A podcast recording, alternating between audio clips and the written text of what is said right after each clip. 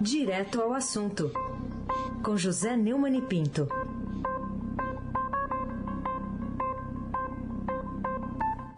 Oi, Neumani, bom dia.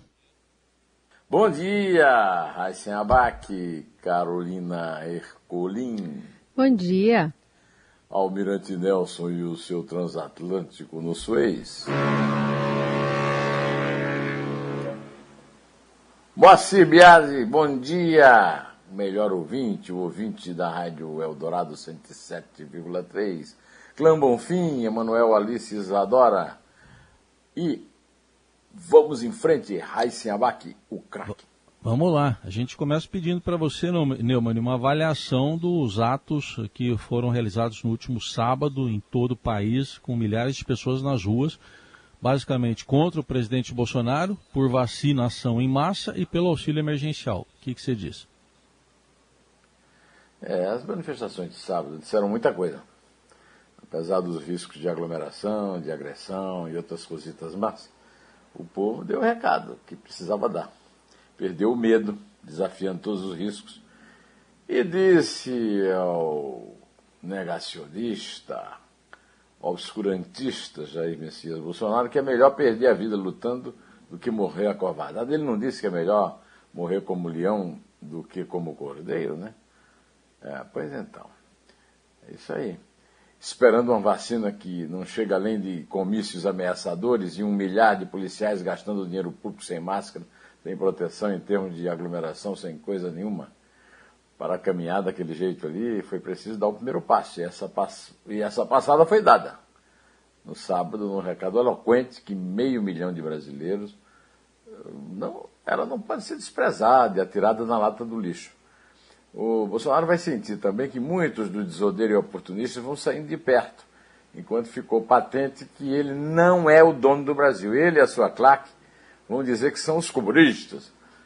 Aliás, ele confunde comunismo com prática de política, quando disse que não era político o ato dele, porque não tinha é, bandeira vermelha, nem foi esse martelo. Se continuar essa situação, quem não apoiar o governo ruim vai virar comunista. Aliás, já é, né? Que é a profissão predileta dele dizimar uma população até agora silente e, de repente, desperta de um sonho atribulado. Olha, um avisinho aqui para o governador Paulo Câmara. O, o episódio da agressão da vereadora do Recife, é, Liana Cirne, do PT, é um episódio que não é, não deslustra a polícia militar dele, deslustra o governo dele. Então ele agora avisou que o comandante da operação e quatro policiais envolvidos foram afastados das funções. Ah, não é isso, o governador. Demite, rapaz. faz, eu vou te contar uma história contada pelo Sebastião Neri. Uma vez a Polícia Militar da Paraíba, conhecida como é, um grande, uma grande junção de pistoleiros, ameaçou a autoridade do governador Zé Américo de Almeida. Ele chamou a, o comandante e disse assim: forma essa porcaria dessa polícia no pátio aqui do, do governo, que eu vou dissolvê-la. Não foi preciso dissolvê-la, porque todo mundo se enquadrou. Para você, ô Paulo Câmara, mas é que covardão, hein? Demite o comandante. Aliás, eu já tive uma conversinha com o Dória aqui sobre essa história de PM. As PMs são milícias do Bolsonaro fardadas e não obedecem aos governadores. O Dória não me fez ouvido. Paulo Câmara também dificilmente fala. Só quero lembrar que no Recife, Daniel Campilo da Silva, de 51 anos, e Jonas Correia de França, de 29 anos, foram socorridos e nem participavam da, da, da manifestação. E o, o, o, tudo que o governo diz é que vai acompanhar assistência médica aos dois homens feridos no rosto. No mínimo, tinha que ter lamentado e ficado chocado. Né? O cantor Afroito, que foi arrastado e detido por policiais, disse que o desespero e o medo dele era que, me, que o sufocassem, que eles caíssem em cima dele e que ele ficasse sufocado. Não teria problema um deles ter abordado e dado a voz de prisão. Segundo o, o, o, Afroito disse, nós somos tão pacíficos que não fomos algemados. Não foi desferida nenhuma palavra de ofensa contra eles, e isso está fora do meu vocabulário. O governador não vai controlar a sua PM se simplesmente der a solução burocrática que deu.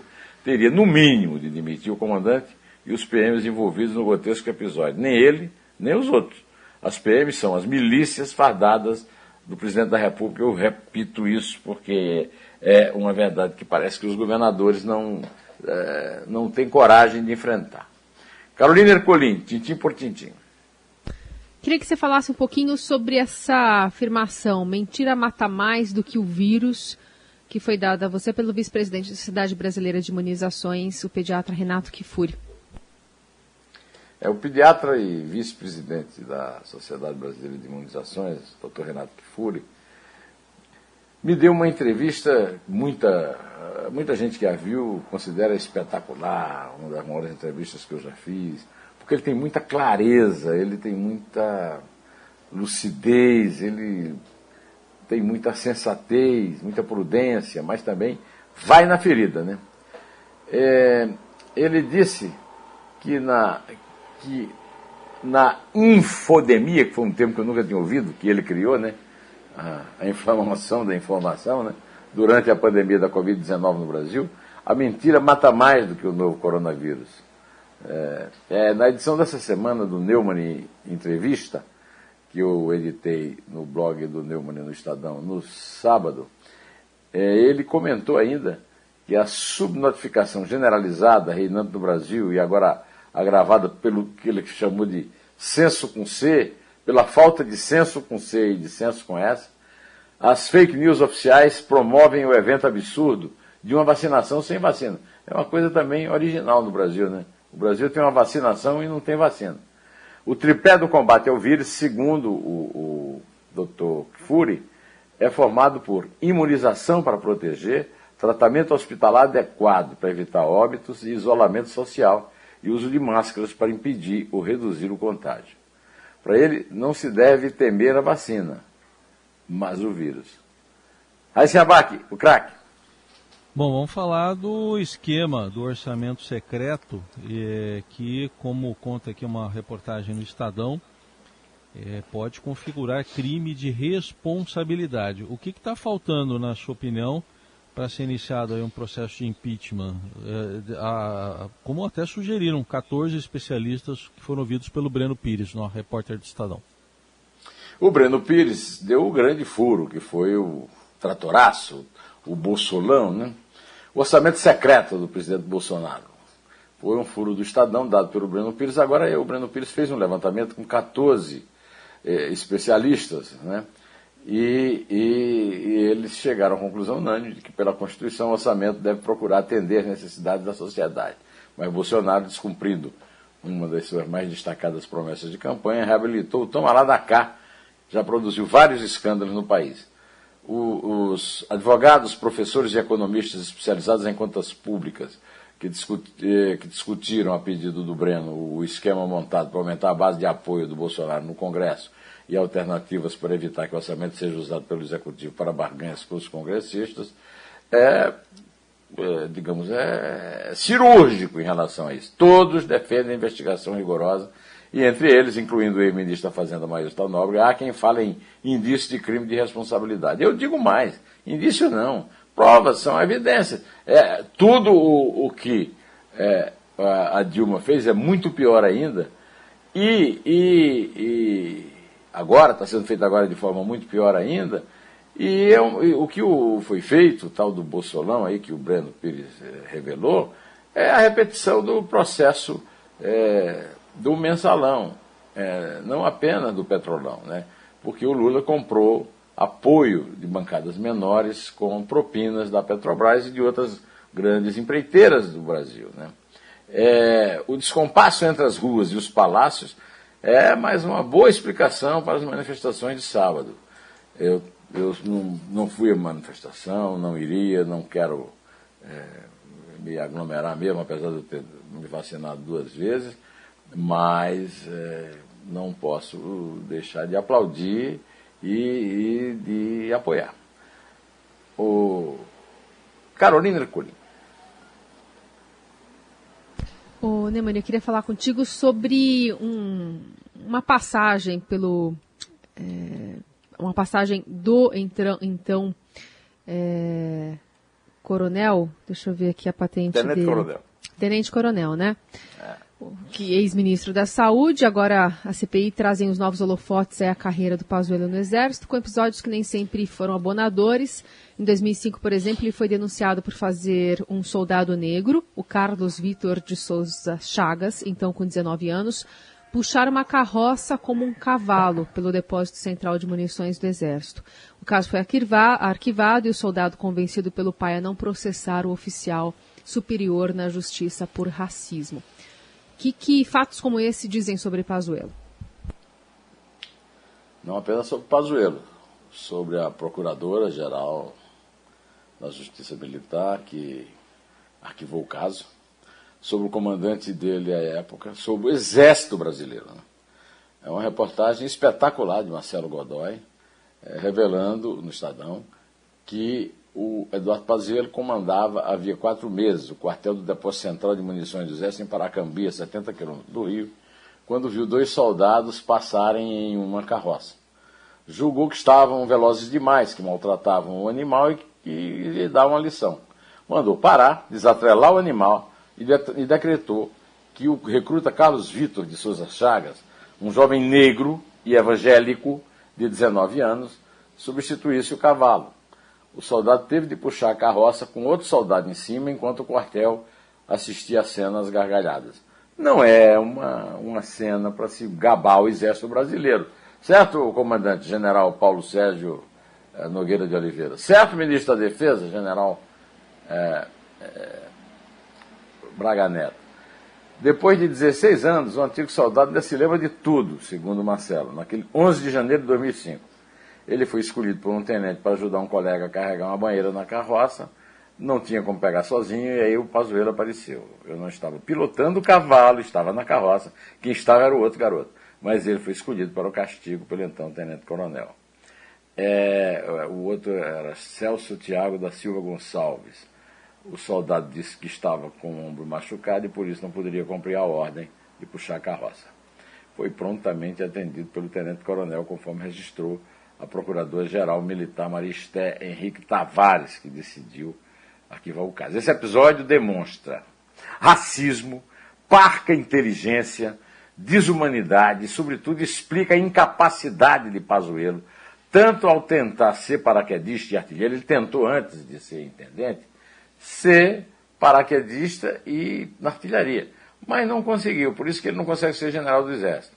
Quando, na gestão absurda do Ministério da Saúde, foi, sobretudo, incompetente. É, a participação da Procuradora-Geral não é incomum na Justiça Militar e justifica o artigo que escrevi no Estadão na quarta-feira sob o título da A Tradição da Mentira no Exército Brasileiro. Eu quero até lembrar que se falou muito, muitas pessoas me reclamaram, ah, que eu não, não disse que o Estado constrói, extra, que o Exército constrói. O, o Exército construiu um mataburro de 20 metros no Amazonas e o Bolsonaro eu, eu, eu conheci muitos barrataburros, no, eu nasci no, no, mato, lá no sertão da Paraíba, e os burros refugam no Bataburro. Não, os que foram à inauguração, não. Passaram pelo Bataburro e não foram mortos. Então, é, é uma demonstração que também o mataburro que fizeram não é competente, não é eficiente, é, não, devia, não, não pode ser usado. Aí se abaque o craque. Eu vou fazer aqui no lugar do Heisen, que está resolvendo um probleminha técnico, Neumani. Falando sobre. Pois é um prazer ouvi-la. É... Carolina Colim, tintim por tintim. É, é mútuo. Falando sobre o resultado lá de Serrana da vacinação em massa com Coronavac, né? Ontem o Fantástico adiantou algumas informações que o Estado de São Paulo, né, o Butantan vai também trazer ao longo desta segunda-feira, mas queria te ouvir sobre as lições que podem ser tiradas dessa experiência. É, a oferta da Coronavac para a população de Serrana diminuiu em 95% o número de óbitos por Covid-19 na cidade do interior de São Paulo. Mostram resultados preliminares do estudo feito pelo Instituto Butantan e divulgados pelo Fantástico ontem. Né? Dois dados que embasam esses percentuais não foram apresentados e deverão ser detalhados na coletiva que o Butantan dará hoje. Uma análise preliminar mostra que o número de novos casos de Covid caiu de 699 em março a 251 em abril. Já o de mortes passou de 20 para 6 no mesmo período. Portanto, não há mais o que discutir sobre a eficiência da vacina, a não ser a burrice a estupidez, a ignorância de quem a nega. Carolina Ercolim, de novo, bis. Eu estou com a impressão que ele não quer ouvir o hino do Flamengo. Será, Será que ele Será? não quer ouvir o. Está tá usando uma desculpa, porque de repente. Não, não toca não, por favor. Foi só uma primeira rodada do Mirante. Não toca o hino do Flamengo, não. Deixa eu Eu voltei, tá? Voltou, eu voltei, ele aqui. voltou, né? Mas Voltou para se termina, defender. Carol, que eu só quero ouvir o hino do Flamengo no final. Carol, Então vamos lá. Queria que Vamos você falasse sobre as lembranças vivas de Flávio Tavares, título que, que você escolheu para a edição desta semana na série Dois Dedos de Prosa no blog do Neumann, no portal do Estadão. Que fatos o jornalista e escritor de Memórias do Esquecimento lembrou sobre a sua trajetória? Só para você ter uma ideia, Carolina, é, o Prêmio Nobel da Literatura, Zé Saramago, considerou o livro Memória do Esquecimento, de Flávio Tavares, uma obra magistral. O Ernesto Sábato, grande romancista argentino, disse que era o Recordação das Casas dos Mortos, da Casa dos Mortos, de Fyodor Dostoiévski, grande clássico da literatura russa e universal eh, da América Latina. É o melhor relato, eu considero uma obra-prima e considero o maior relato sobre os anos de chumbo da ditadura militar. Então, eu escolhi para a série eh, Dois Dedos de Prosa dessa semana conversar com meu amigo eh, Flávio Tavares, contando fatos curiosos. Por exemplo, Heisen, o, o Flávio foi acusado de ter participado de uma guerrilha de esquerda em Uberlândia, Minas Gerais. É, é considerada a Batalha de Tararé da, da guerrilha, porque não houve guerrilha. Tá certo? Aí ele foi absolvido por unanimidade pelo Supremo Tribunal Federal, mas terminou sendo preso e torturado no Rio. E aí foi que ele escreveu a, a- pela, foi preso pela polícia do Exército, que ele escreveu Memórias, Memórias do Esquecimento é uma memória desse tempo que ele passou na polícia do Exército lá no Rio. Né? É, ele também contou como é que conheceu o chileno Salvador Allende é, num trem de Moscou para Pequim, quando ambos eram jovens, e o argentino Che Guevara em Punta del Este, no Uruguai. Tudo isso está registrado em vários livros dele. É, o dia em que Getúlio matou Allende, o 13 dias com Che Guevara, As Três Mortes de Che Guevara, e também nessa conversa que eu editei ontem, no blog do Neumann, no Estadão. Agora, diante de tudo isso, lembrando ao Almirante Nelson para não tocar o hino, porque é um 38 avos do campeonato ainda, e há outros 37 times para enfrentar. Aliás, os times, na verdade, para enfrentar são 19, né? É, mas eh, há outras 37 partidas para enfrentar. É, vamos eh, pedir a Carolina que faça a contagem eh, regressiva. Sim. Conta, Carolina. É três. É dois. É um, em pé.